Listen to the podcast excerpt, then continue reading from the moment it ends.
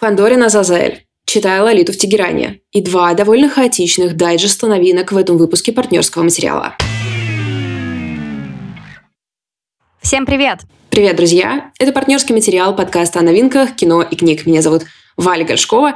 Здесь я обычно рассказываю про книги. Меня зовут Лида Кравченко, я обычно рассказываю про кино и сериалы. И так выходит, что хотелось бы мне рассказывать вам о том, что мне запомнилось, мне понравилось, но иногда в мои планы вмешивается сериал «Фандорин Азазель».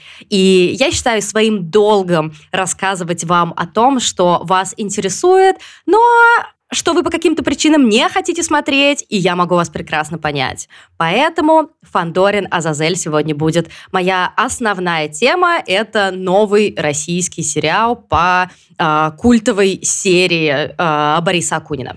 А, Лид говорит про основную часть, потому что у нас есть еще дополнительная, которая доступна для наших патронов. Кусочки ее вы можете услышать в конце, посмотреть, что это такое, и, возможно, подписаться на наш Patreon и Boosty. Расскажи, что будет у тебя в дополнительной части в плане кино. В дополнительной части у меня будет фильм Ноа Баумбаха, который называется «Белый шум». Ноа Баумбах известен в первую очередь тем, что он муж великой Греты Гервиг. И эта Лида действует как воин феминистского света. И во вторую тем, что он номинант на премию «Оскар». Слушай, а может быть он победитель вообще? Он не получал ли за лучшую режиссуру? Who cares? Ведь мы знаем... Ладно, хотел сказать, мы знаем только про Грету Гервинг, но это неправда. Короче, Ноа Баумбах хороший парень, и он известен, например, тем, что он снял «Брачную историю» с Адамом Драйвером и Скарлетт Йоханссон. «Белый шум» — это его новый фильм, где играет тоже э, Адам Драйвер. Он играет такого пузатенького профессора университета, который главный специалист в Америке 80-х по Гитлеру. А его жену играет Грета Гервинг, собственно. И это странное, веселое, прикольное кино, которое я хотела бы с тобой обсудить. А о чем будешь рассказывать ты? А, что ж, в дополнительной части спрошу тебя, не преступление ли это против сексуальности а, делать его пузатым, но мы это обсудим позже в той части, где мы не стесняемся объективизации. Я в дополнительной части продолжу с тобой немного говорить про... Я читаю Лолиту в Тегеране более теоретической. Мне очень хочется обсудить кое-какие вещи касательно сопротивления. А, Еще я буду говорить про роман «Повесть Родина» Оксаны Тимофеевой. Это или, может быть, это эссе, а, о том, что считать родиной современному человеку, который постоянно перемещается. А в основной части, да, в основной части буду рассказывать про роман, который в прошлом году вышел в России, в 2003 году вышел в мире, и, конечно, читая критику на него 2003 года в Америке, я утирала слезы. Как я утирала их все время, читая роман, э, читая «Лолиту в Тегеране», но поговорим об этом через пару минут после того, как ты дашь свой анализ Фандорину. Ты уверена, что это займет Нет. пару минут? Я забыла, что мы вообще-то сделали нововведение. Да, да, мы сделали нововведение, но так как оно новое, поэтому мы немножечко про него позабыли. А, так как мы сейчас а, запустили опрос для наших слушателей, ссылка на него есть в описании к этому эпизоду, пожалуйста, присоединяйтесь. Мы раз в пару лет, наверное, собираем обратную связь у наших слушателей, и это действительно нам очень важно. Мы действительно используем какие-то пожелания, комментарии для того, чтобы становиться лучше. И, и разумеется, чтобы просто насобирать кучу приятных слов от вас, что абсолютно бесценно, и это можно просто распечатать все и прикладывать в груди э, в сложные моменты.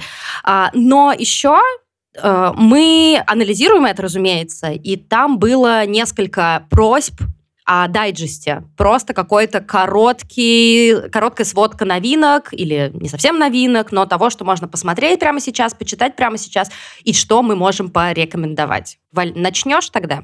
Смотрю на то, что выбрала просто для своего собственного чтения в ближайшее время. Это все новинки, э, не, типа, не новинки этой недели.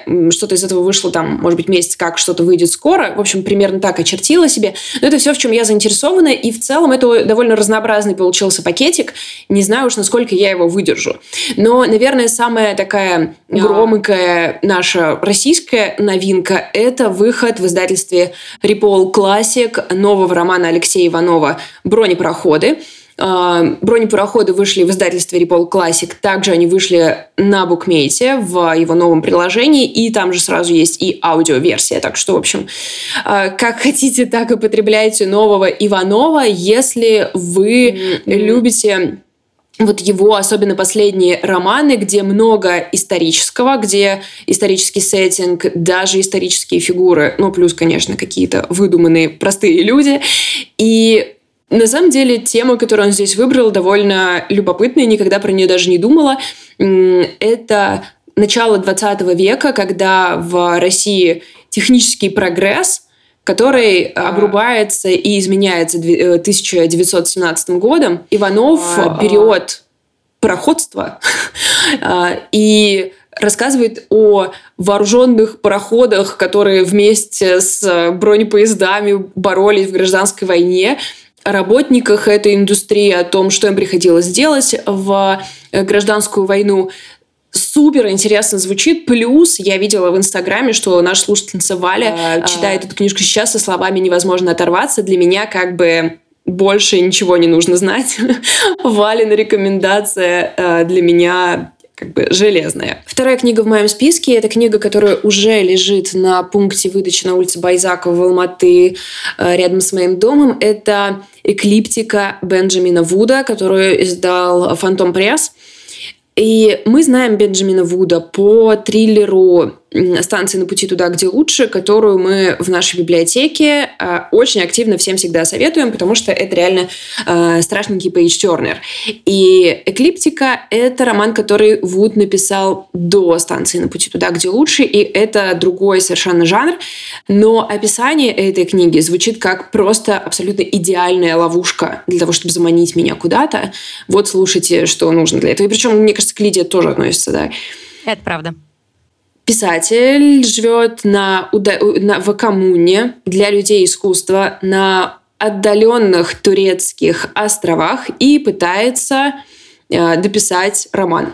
Вот и все, что мы знаем. Ну и что там происходят всякие неоправдания ожиданий. А знаете, как я вас сейчас еще раз заманю? Писатель Ница плюс 100, э, да. мне кажется, сейчас интереса.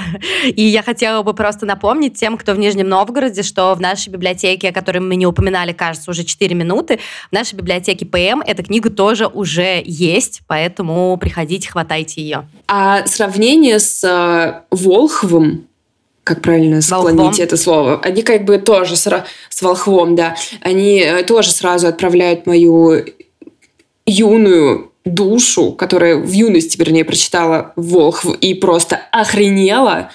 Эм, вот. Так что, короче говоря, очень жду. И я была уверена, что вообще, имея такую аннотацию, как бы я точно разочаруюсь, но пока все, кто ее уже прочитали, кому я доверяю, делают таинственные глаза, но не говорят типа ужас-ужас. Так что вот мы сейчас закончим, я надену шапку и пойду забирать. Следующая, следующая книга в моем дайджесте – это «Вода живая» Клариси Лиспектор. Это Ногдин Пресс, бразильская писательница. И как это очень часто бывает, но мы, мне кажется, к этому привыкли, из описания, которое No Kidding предлагает нам к этой книге, сложно понять, что там происходит. Но я понимаю, почему так происходит, потому что все-таки это не сюжетная проза, и уж точно «Вода живая» не сюжетная проза. Это какая-то расписка, что ли. Это про девушку, которая эм, э, пытается использовать слово «пись», чтобы разобраться в себе. М-м-м звучит как какие-то писательские практики. Да? И это экс- медитативный экспериментальный роман-поэма как э, анонсировала обзор Таня в канале «Постоянная читательница», который я всегда внимательно читаю. Так что я заинтересована максимально. Я тоже. И я жду, и, когда уже Ноукидим и... пришлет э, мне мой предзаказ. А, где? И еще, хотя я обещала, что это будет разнообразный дайджест, но все-таки здесь попадается еще один автофикшн роман. Это «Девочки против Бога» Энни Вал. Это книжка, которая, которую э, обязала своим отзывом прочитать Оксана Васякина. И это роман женщины, которая работает музыкальным критиком, она обозревает вообще металл, и это ее история о писательстве, об искусстве и о музыке, и, конечно же, о религии. А, я уже начала его читать, он очень мне подходит по духу, и вообще я надеюсь, что этот роман станет мостиком для моего мужа в автофикшн. Я его заманю, я скажу, это книжка про металл, Диман. ты же старый металлист. А он такой коп-коп-коп и будет читать весь No Kidding Press. Звучит как план. Это и есть план. И, наконец, книжка, которую я пока не знаю, как я получу, потому что она только физическая. Это роман э, Ахмета Алтана «Мадам Хаят». Э, который вышел в Полиандре No Age, а, обложку к которому сделал просто один из моих самых любимых художников Миша Никатин. Дорогу Мише Никатину в издательское дело проложили подписные издания, когда он проиллюстрировал для них э, «Птицы Америки». И вот теперь «Мадам Хаят». В общем, это невозможная красота. А, автор писал эту книгу, будучи в тюремном заключении. Э, я, наверное, буду обозревать эту книгу в итоге в партнерском, но суть в том, что он из тюрьмы в Турции не вылазит. Последнее его тюремное заключение было вообще пожизненное, но его в итоге освободили в 21 году. Человек наших ценностей, если он все время в тюрьме в Турции, мы это можем понять из этого контекста.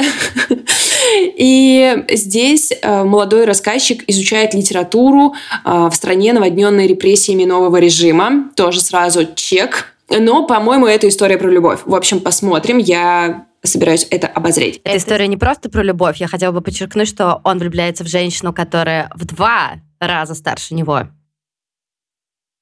Уля-ля. Я так понимаю, там есть треугольник, да? Потому... Да, да. Потому что там есть несколько женщин. Я заинтересована максимально. Я тоже. В общем, вот такой обзор, надеюсь, он не длился 15 часов. Прежде чем начать мой супер быстрый стремительный дайджест фильмов и сериалов, я хотела бы вас поймать на крючок, даже на два крючка. Первый крючок — это то, что я дежурно вам напомню, что нам все еще нужны ваши оценки на тех платформах, где вы нас слушаете, нам все еще нужны ваши комментарии на тех платформах, где вы нас слушаете. Если мы существуем 154 года, это не значит, что они нам не нужны, поэтому, пожалуйста, если у вас есть такое желание, если у вас есть 10 секунд свободного времени, сделайте это. И второй крючок — это то, что у нас есть шатка-ваука-видео-версия, и чтобы вас заманить, я скажу, например, что я сейчас сижу на фоне собачьей клетки. И это абсолютно правда, ребят, подтверждаю, даже если вы не посмотрите на видео, это есть именно так. Так вот, перейдем к дайджесту. А, разумеется, я очень коротко скажу про Пиноккио Гильермо Дель Торо. Если вы его все еще не смотрели, то, ну, вы можете посмотреть, но приготовьтесь к тому, что ваше лицо будет не высыхать, потому что Гильермо Дель Торо, во-первых, мега заморочился. Он снял просто э, роскошный э, продукт мультипликации с кучей смешанных техник, но при этом он решил, что наше сердечко должно как следует поработать, поэтому начинается фильм со смерти ребенка. От немецкой, нет, или не немецкой, ну, короче, от какой-то бомбы. Там не. война, это конец 30-х. Да. Ладно.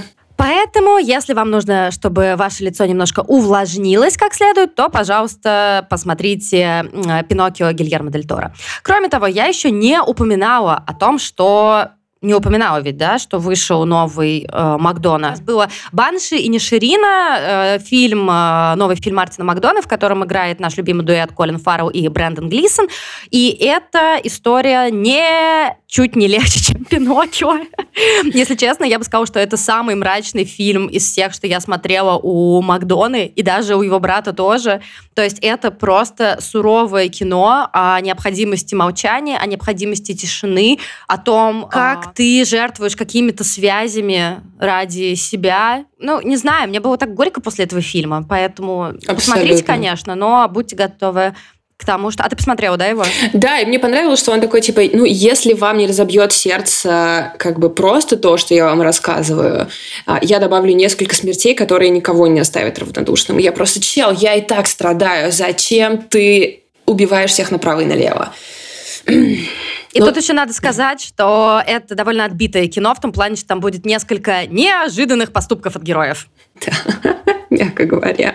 А, как бы то ни было, следующая моя рекомендация для тех, кто ужасно скучает по новому сезону «Наследников», для тех, кто скучает в целом по Мэтью Макфади, по Макфейди, ну, например, я по нему скучаю. Мэтью Макфейди, напомню, это человек, который в первую очередь известен двумя ролями. Первыми — это роль Дарси в «Гордости и предубеждении», а второе — это роль Тома в сериале «Наследники». И сейчас с ним вышел новый сериал, который называется «Stonehouse». Это история о политике, который готовит свое исчезновение. Это все, что я знаю, потому что я его еще не посмотрела, но я очень заинтересована.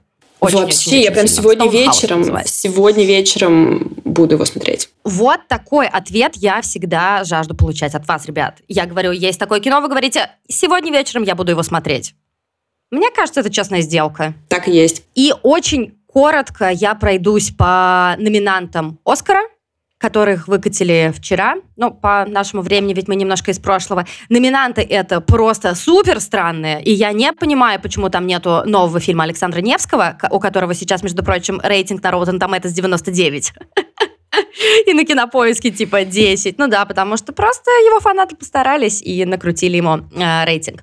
Коротко про номинантов Оскар, которые почти все сейчас доступны. Все тихо на Западном фронте. А, господи, это же на Западном фронте без перемен. Это я просто пытаюсь... А я думаю, это что, какой-то вестерн, которого я не знаю? Это был очень смешной момент. Короче, я просто читаю на английском. На Западном фронте без перемен доступен. Аватар «Путь воды» нахера вообще кому-то, кроме моей мамы, его смотреть. Моя мама просто фанат Кэмерона, и она принимает его таким, какой он есть. А, окей, любовь — это принятие. Второе — это, собственно, Банши и Наширина. Четвертое — это Элвис. А кто-нибудь смотрел Элвис вообще? Знаешь, кто его смотрел, Валь? Ты? Я. Это дикое страшное говнище, да. Просто, простите все, кому он понравился, я супер хейтер. Все везде и сразу, разумеется, прекрасное кино, один из лучших фильмов прошлого года. Мы ему желаем всяческих, всяческих успехов. А, Фильм Стивена Спилберга «Фабельмана», который я буду смотреть на следующей неделе, и который, мне кажется, будет мега скучный, и он идет наверняка часов 6, но, по крайней мере, там есть полдана. «Топ Ган Маверик». Валь, можно твой комментарий? Почему фильм «Топ Ган Маверик» номинируется на Оскар? Как ты считаешь? Взгляд со стороны. Блин, я, честно говоря, думаю, что просто из уважения к нашей сексуальной молодости, а также, возможно, к тому, что очень многие люди посмотрели когда-то «Топ Ган» и поняли, кажется, я гомосексуален. Ну, слушай, ну все знают, что Том Круз плохой человек. Ничего не делаешь. Если вы были удивлены тому, что я сказала, что все знают, что Том Круз плохой человек, я просто один fun fact. Это то, что Кристиан Бейл говорил, когда он готовился к роли американского психопата Патрика Бейтмана, он частично его списал с Тома Круза, просто чтобы вы понимали. А, на Оскар э, в номинации «Лучший фильм» номинирован также «Треугольник печали», который, мне кажется, нравится вообще просто всем, но я не очень люблю такую сатиру. А, фильм «Женщины разговаривают», а также самое странное кино ну, в этом году, наверное, который называется «Тар». Это история про женщину, про дирижерку по имени Лидия Тар, которую играет великолепная Кейт Бланшет, и это очень странное кино. Но я, наверное, всем рекомендую его посмотреть. В общем, если вы следите за Оскаром или не следите за Оскаром, или просто хотите понимать, что происходит в американской киноиндустрии, я рекомендую хотя бы на 2-3 фильма из этого списка обратить внимание, благо, что почти все они есть в открытом доступе. А также обратите внимание на малоизвестный фильм, а, который называется, подожди, подожди, как я еще раз, как я его перевела? «Все тихо на западной стороне». Слыхали про такой фильм? Ну, есть такой от малоизвестного немецкого автора. Фу, да. Что ж... эм, Шутки, прибаутки закончились Хочется, этом. хочется понять, хороши ли мы в дайджесте или мы ужасны в дайджесте. Как бы это...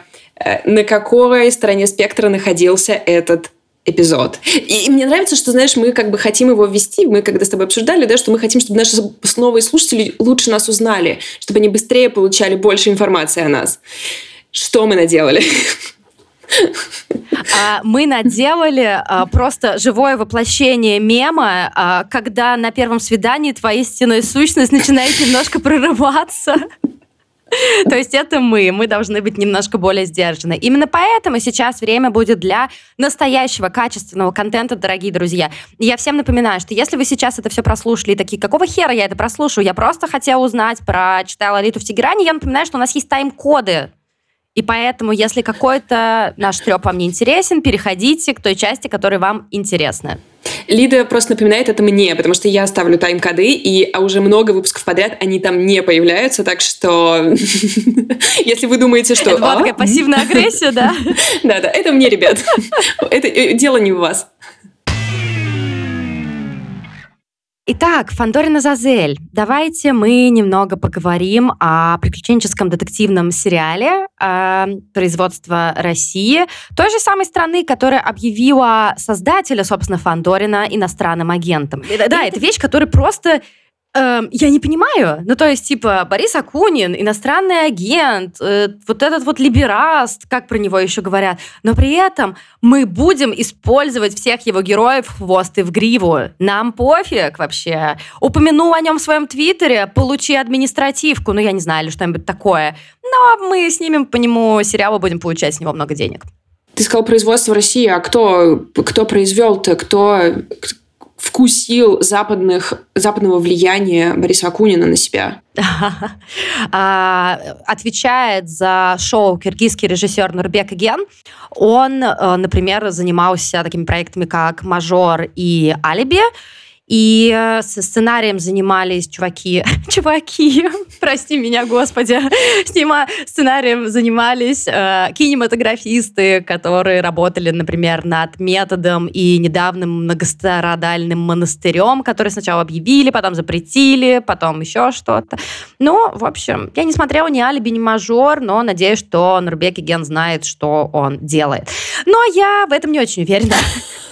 Потому что я посмотрела первую серию, и она вызвала у меня очень много эмоций. И это прикольно. Тут надо сказать следующее. Я сказала, что я, я смотрю с моим мужем, и я ему сказала, что я буду продолжать. И он как-то так аккуратно сформулировал, он так на меня посмотрел и сказал, ты понимаешь, что осознавая, что это за сериал, и э, после просмотра пилотной серии продолжить его смотреть могут только конченые люди.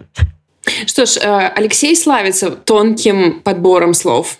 Это правда. Он как скажет, так отрежет. Но, тем не менее, я решила, что я не буду настолько категорична, потому что несколько моментов меня заинтересовали. Давайте вкратце. Это переложение Азазель, то есть одного из самых э, известных сюжетов про Фандорина, про детектива Раста Фандорина, про его становление. Там он еще не э, вот этот вот суперуверенный в себе сыщик с седыми височками и который выигрывает во все игры. Там он просто пока такой молодняк, который пытается раскрывать дела. А, но есть один нюанс, как говорится. То, что действие происходит в 2023 году. Нет. И при этом это альтернативное настоящее. Да. То есть, да, вот что меня интересует, понимаешь? Это настоящее, в котором не было революции, в котором продолжается монархия. То есть, по сути, Россия выглядит, ну, по форме управления, как я понимаю, что-то типа как Британия, да? То есть там есть премьер-министр, там есть парламент, видимо, они принимают основные решения. У монарха функция номинальная, но тем не менее, как бы он присутствует. Его молодого монарха играет Максим Матвеев. И я хочу сказать, что это невозможное просто удовольствие э, видеть, как действующий глава страны идет по э, пустынному Петербургу и говорит, какой же я жалкий мудак. Пока, пока как бы все звучит очень даже интригующе. Понимаешь ли, тут просто дело в том, что это очень прям вот такое ощущение, как будто шоураннеры канатоходцы, и слева у них кринж, а справа у них флекс. И мы не, не знаем пока, куда они конкретно провалятся. У этого сериала огромное количество проблем. Начиная с того, что мне очень не нравится линия Фандорина, да, я не могу сказать, что мне не нравится актер, который его играет Владислав Тиран, а, потому что я привыкла думать, что тот образ, который возникает, это не ответственность исключительно одного актера. Это ответственность сценариста, это ответственность режиссера, это ответственность режиссера монтажа и так далее, так далее, так далее. Он получается слишком жалкий. То есть, да, мы понимаем, что это становление. Я виду, не был жалкий его... ни одной секунды своей жизни. Я не согласна, потому что все равно я читала книгу Азазель около семи раз. А также я смотрела, как вы помните, ауды помнят мини-сериал Э, с э, актером Носковым, который пошел, потом ушел в монастырь. Зачем просто я все это помню. А, и действительно, в начале, в момент своего становления, Фандорин, ну не то что жалкий, он не уверенный в себе, он молодняк, он доверчивый и все такое, но при этом он умница. Здесь же, ну, по пилотной серии, да, я не увидела у Фандорина какого-то потенциала чтобы он такой, а это вот так а это вот так, а это вот так. Пока ничего такого не происходит. А, кроме того, его э, любовный интерес тоже выглядит очень странно. Э, их диалоги выглядят примерно так. Ну, а тут ты что думаешь? Тишина на 15 секунд многозначительная. Я думаю, вот это, многозначительная тишина. Я просто думаю, господи, почему так долго? Почему так долго они вот играют этой тишиной, этим лицом и все прочее? Меня ну, просто, понимаешь, э, меня очень сильно заинтересовал вопрос, почему киношники, к книжникам это не относится, надо признать, никогда не использовали на всю катушку эту тему альтернативной истории. Это ведь капец как интересно, ты согласна? Да, очень сильно, конечно. Что было бы, если бы... И не уверена, что сейчас я удовлетворена. То есть э, издание Лента.ру уже назвала сериал Фандорин а, мощным киберпанком по-русски.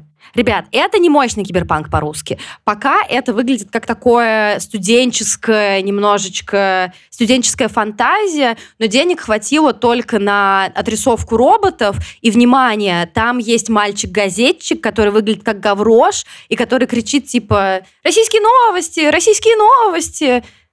Куда развелась монархия, если у нас остаются мальчики-газетчики? Можно выяснить? Um, такой вопрос. Особенно он, он проистекает из э, точной корректной реплики Алексея.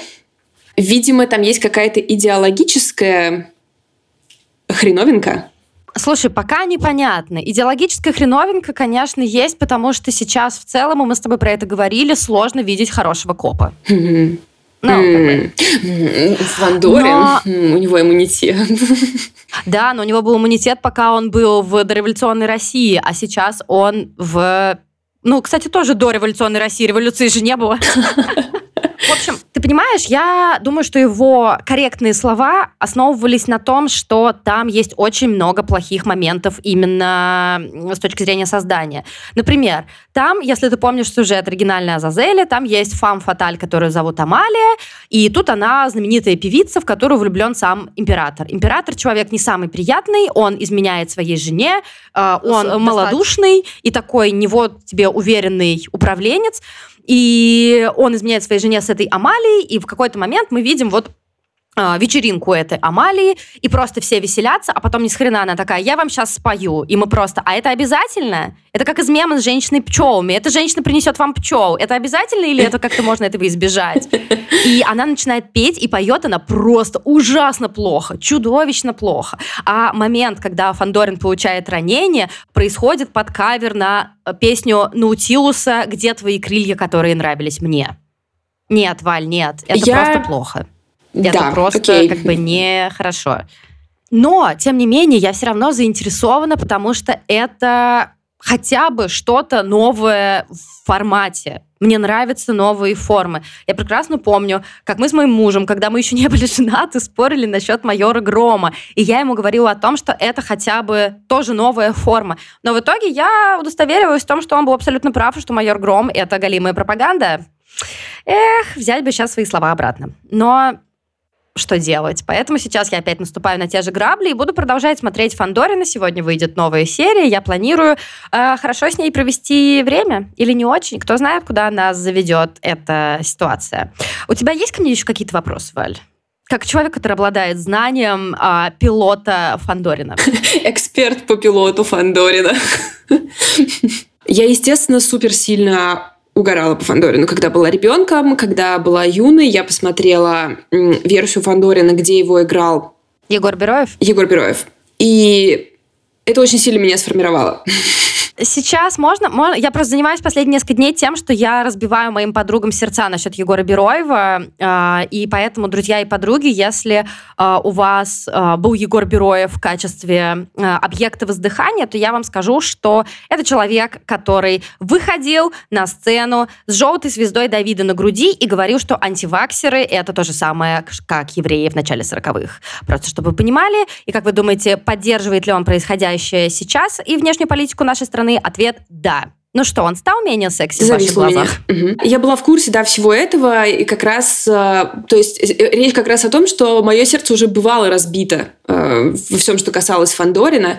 Выкладывала в чат партнерского Э, запись вот этого ранения, и я увидела эти какие-то там мешковатые были джинсы и что-то такое, и я прям, ну подождите, разве это не должно быть... Разве он не был горячим эстетом с самого начала? Ну, то есть, может быть, он не был суперпрофессионалом, но он всегда был эстетски каким-то выхолощенным. И вот этот момент меня э, как-то очень сильно смутил в том отрывке, который ты показала. И я не знаю, готова ли я вообще нырять во все это в Азазеле Акунин очень искусно вписал одну деталь, которая, мне кажется, а, балансирует вот эту его неуверенность в себе, розовощекость, юность и так далее. Я не знаю, помнишь ты ее или нет, но она была, э, разумеется, в книге, и она была в предыдущем мини-сериале «Азазель». Это его корсет из китового уса, который молодой Фандорин носит для того, чтобы выправить свою осанку. И те, кто читали, те, кто смотрели, знают, что потом этот корсет сыграет свою определенную роль. И тут этого не было. И я такая сразу, почему это несправедливо? Короче говоря, мне кажется, я сейчас звучу как э, задрот в духе, почему у Гарри Поттера в экранизации глаза не зеленые, ведь в книге сто раз говорила, что у него глаза его матери. Но мне кажется, что Акунин, как умнейший человек, просто э, делал из этого такие из таких маленьких вещей, как, например, этот корсет, такие артефакты, которые идут на протяжении всего произведения и помогают нам лучше узнать персонажа. Здесь, к сожалению, если допустим, что мы вообще не читали Фандорина, не смотрели Фандорина предыдущей версии, что окей, если, например, э, этот сериал заинтересует э, ребят помладше, да, не таких э, старичков, как мы, что они поймут про этого человека? Ничего, он не сможет их обаять. И вот основная проблема. Но я все равно буду продолжать смотреть и буду продолжать держать вас в курсе. А мы благодарны тебе за твой труд и службу.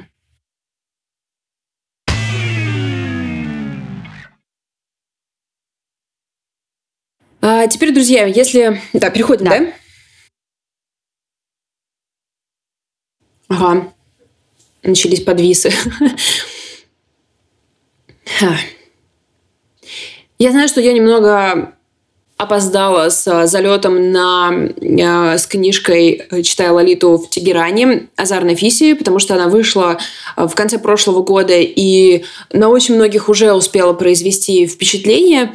Но, тем не менее, поскольку я испытала очень много эмоций, читая ее, я решила уделить ей все равно обзор в нашем подкасте. И «Читая Лолиту в Тегеране» — это мемуары слэш литературная критика. И это один из моих самых-самых любимых жанров, когда мы узнаем о жизни автора, о его взглядах на жизнь и литературу через книги, которые он читал. И или она одна из самых таких ярких и всем запомнившихся книг такого формата – это «Саморазвитие по Толстому», где рассказывалось о жизни авторки в России, когда она приезжала сюда из Америки, и о ее взгляде на русскую классику. Нафиси э, выносит в заглавие Лолиту Набокова, но в книге далеко не только она, а вообще такой пантеон классики 20 века, причем такого американского канона. И Наверное, э, если говорить о том, что меня в этой книге, может быть, ну не то, что не смутило, но, в общем, я поняла, это вообще, на самом деле, эта книга не относится, это мое личное, я поняла, насколько далеко я вообще ушла от этого канона, хотя я так для себя это не формулировала, но насколько больше со мной не резонирует э, Великий Гэтсби, очень сложно описать словами.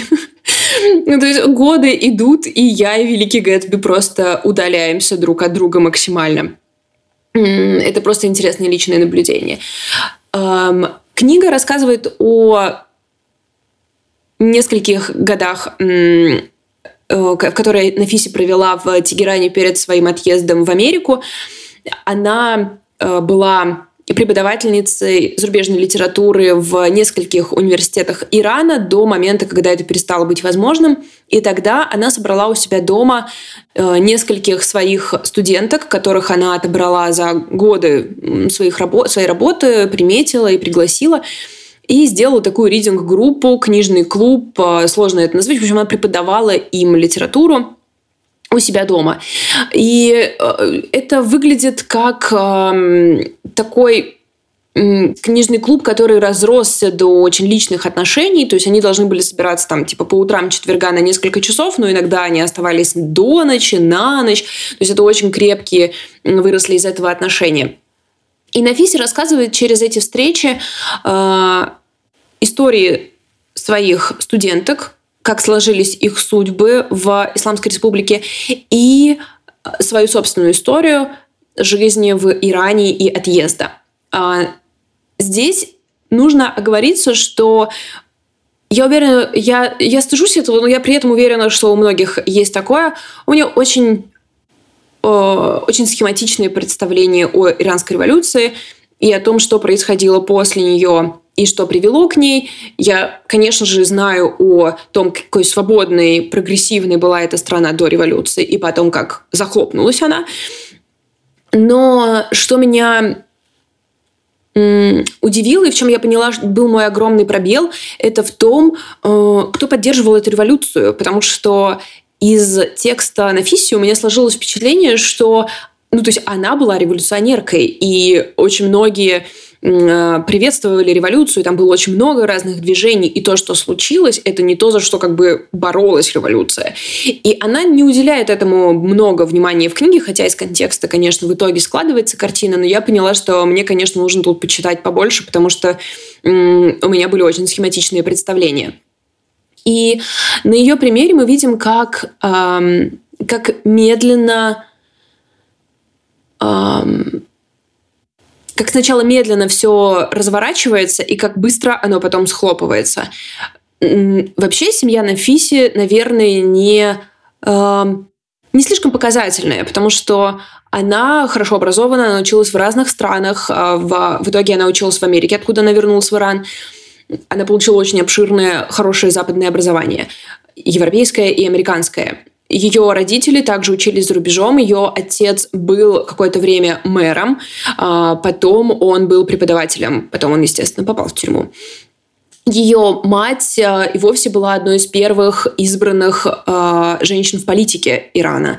И потом они, конечно, лишились всего и так далее, но и сама Нафиси вышла замуж за архитектора. То есть у них очень интеллигентная, очень образованная семья с а, друзьями на Западе, с очень широким интеллектуальным кругом общения. То есть это своего рода, ну, то есть это сто процентов интеллигенция, довольно привилегированная интеллигенция. И а, в целом ужасы, ужасы режима не коснулись их в полной мере, хотя, конечно же, коснулись. То есть э, родственники их были в тюрьме, э, кто-то из их родственников был казнен, но не из вот ближайшей семьи. Поэтому это тоже довольно важный, мне кажется, э, момент в книге, потому что он показывает, и Нафиси этого не стыдится, и показывает это огромную разницу в судьбе женщин иранских, несмотря на то, что в целом они под одинаковым прессом, но жизнь их складывается очень по-разному, и мы можем это видеть на примере ее студенток, э, в каких они живут семьях, как складываются их жизни. Э, мы видим девочку, которая пол, находится в полном контроле, под полным контролем своего младшего брата, например, который ужасен, который фанатик и который там забирает ее автомобиль, избивает ее и так далее. Мы видим женщину, которая находится во власти своего мужа, но мы при этом видим девчонок, которые, например, решают никогда не выходить замуж, строить карьеру, но они все равно не могут этого сделать, потому что у них, а, например, есть политическое тюремное прошлое. И главное, что мне, наверное, потрясло в этой книге, это дистанция, которую Нафиси выстраивает между страданиями, реальными страданиями э, этих женщин и тем, как они их обсуждают, потому что там есть совершенно чудовищные истории тюремных заключений, изнасилований, э, того, как они становились свидетельницами казни и так далее. Но все это как будто... И она на самом деле объясняет это в книге а, те, кто это пережили, они как будто бы не дают права тем, кто это не пережил, с ними да, об этом да. говорить. И это показалось мне очень э, очень созвучным. Помимо того, что там очень много всего, что, конечно, хочется сказать, это похоже, это похоже, это созвучно, вот это мне показалось одной из самых ценных э, ценных параллелей, что ли, которые я провела, потому что, мне кажется, сейчас вот эта невозможность, она нам, нами чувствуется. А, хочу тоже сказать два слова про «Читая Лолиту в Тегеране». А, это та история, когда ты прекратил читать, но не из-за книги.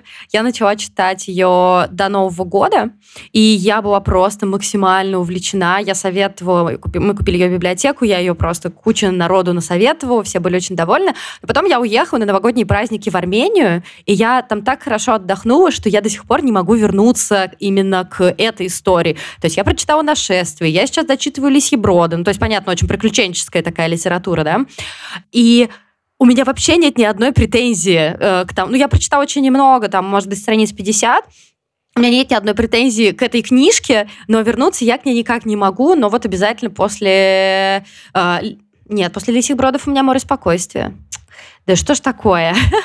да как вообще можно все, все это успеть? Но то, что я успела понять, это ты хорошо сказала про дистанцию. Мне вообще кажется, что у нее очень сдержанный стиль. Он не сухой. У нее про девочек, например, она говорит с э, чувством. То есть там есть эмоциональная составляющая. Но при этом там есть какая-то дистанция, что ты не чувствуешь, что тебя берут, знаешь, там за голову вот так вот погружают в происходящее. Это дистанция рассказчика, которая очень часто необходима в книжках, и которая, например, есть у Эмили Сен-Джон Мандел, которая вот ты в прошлый раз говорила про ее море спокойствия. Мне кажется, у нее та же есть дистанция, вот эта холодность и стерильность, это именно она, и это то, что часто читателю нужно. И я бы очень хотела, если вас интересует тема иранской революции и вообще вот э, того, как жил Иран раньше и современного Ирана, я бы очень сильно хотела порекомендовать фильм, который называется «В тени». Он так называется «Under the Shadow». Это фильм 2016 года производства Великобритании, иранского режиссера Бабака Анвари. А Бабак Анвари по понятным причинам, он иранец, и он не может снимать такое кино у себя на родине. Он его снимал в Великобритании.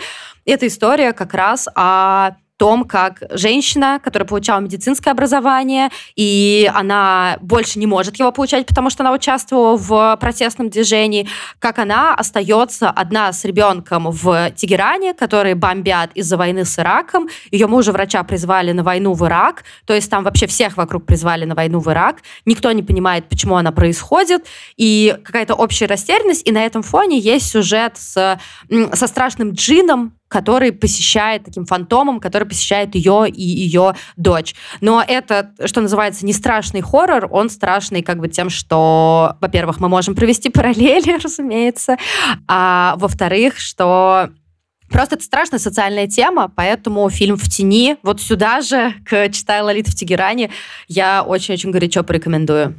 Класс, спасибо большое, я это сделаю, потому что э, контекста, контекста сильно мне не хватало. Э, мне кажется, знаешь, еще в этой, в этой отстраненности есть э, такое, что она говорит как бы внутри себя про своих студенток. Мне не понять то, что они пережили, и точно так же она нам говорит, вам не понять. Потому что, и мы это тоже слышим же сейчас, да, что типа, вам не понять, вы можете сопереживать, только вы, вам не понять. И я слушала сегодня ее интервью, которое, она уже давно живет в Америке, преподает в престижном университете и пишет дальше книги. И она в 22 году выпустила книгу, которая построена как письма к ее отцу, о, и она как э, там продолжается тема, которая на самом деле у нее есть здесь, это чтение как сопротивление. То есть это ее... А, и здесь она это поднимает, что мы прячемся в книгах, и то, что мы их продолжаем читать, это акт сопротивления. В... И в этом интервью она эм, она рассказывает о том, как э, она шла как-то в университет на работу и шла мимо публичной казни. Женщину забивали камнями.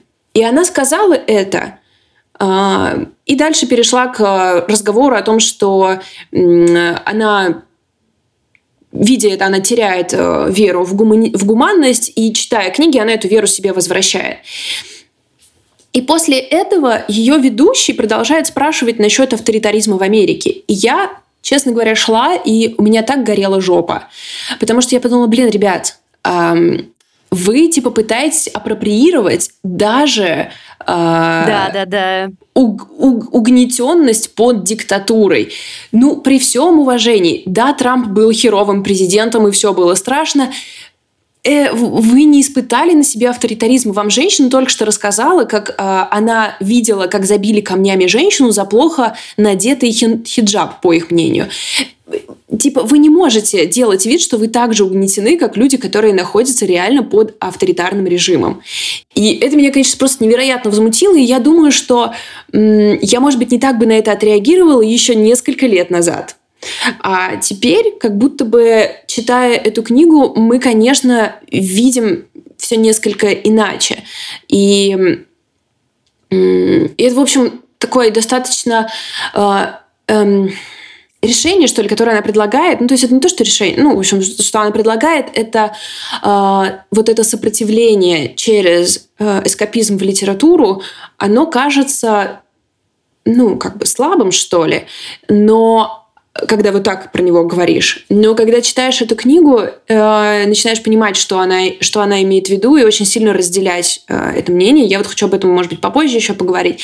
Э, еще несколько тем в этой книге поднимаются. Естественно, личная свобода, потому что мы видим, как женщины теряют ее в, на протяжении книги, и какие они находят способы сопротивляться ей.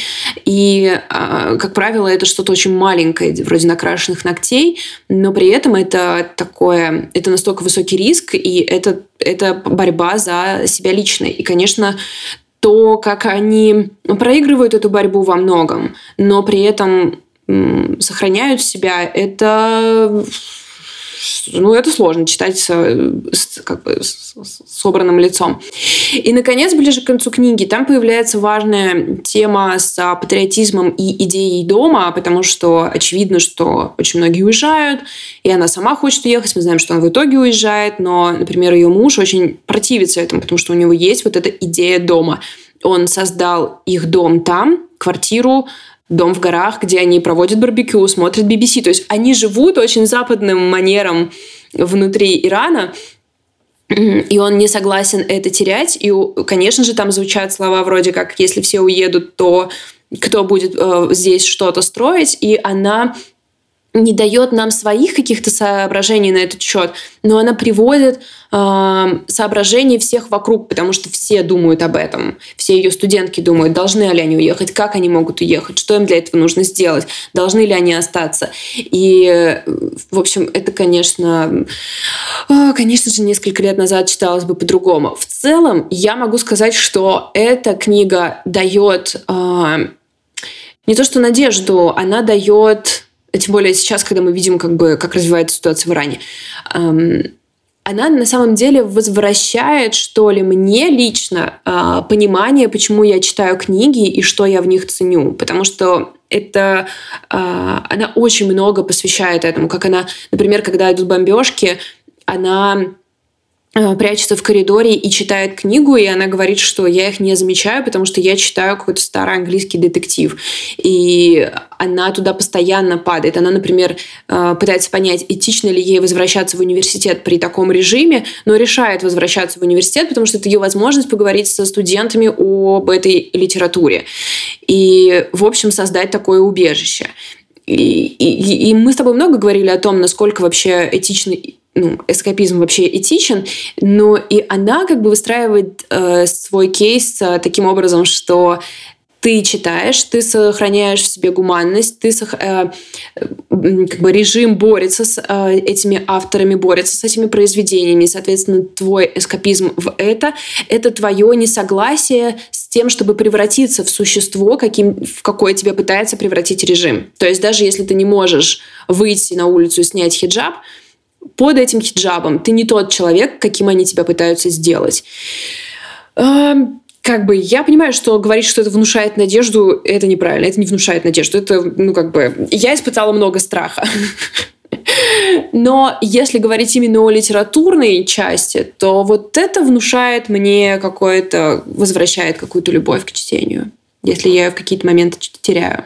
Ух, хочется вздохнуть после твоего спича, но я абсолютно убеждена, что это как минимум интересная книжка. И как максимум, особенно для тех, кто сейчас находится в России за ее пределами, но думает а, о России как о доме, это большая работа для ума и для сердца. Так и есть. Я надеюсь, что мы сейчас в дополнительной части, может, чуть э, сбавим градус э, серьезности для тех, кому эта дополнительная часть доступна. Эм, она есть на Патреоне и Boosty, но сейчас, когда мы попрощаемся, я вставлю небольшой кусочек того, что там обычно происходит. Может быть, вы захотите присоединиться. Кроме того, э, если вы до этого момента дослушали, будем супер рады, если вы нас посоветуете кому-то, поставите нам оценку, напишите отзыв, в общем, сделайте что-то такое, что поможет нашему подкасту подкасту мы э, в этом году работаем над тем, чтобы выбраться из, из небольшого упадка, в который мы упали в прошлом году с этим подкастом, потому что в нем много нашей любви и жизни. Ну, а если вы хотите купить у нас рекламу, то, пожалуйста, напишите нам. Мы можем это тоже провернуть. Ведь мы теперь взрослые, нам больше четырех лет, можно и найти регулярного рекламодателя. Так и поступим. Обнимаю всех, большое спасибо, пока. Всем пока.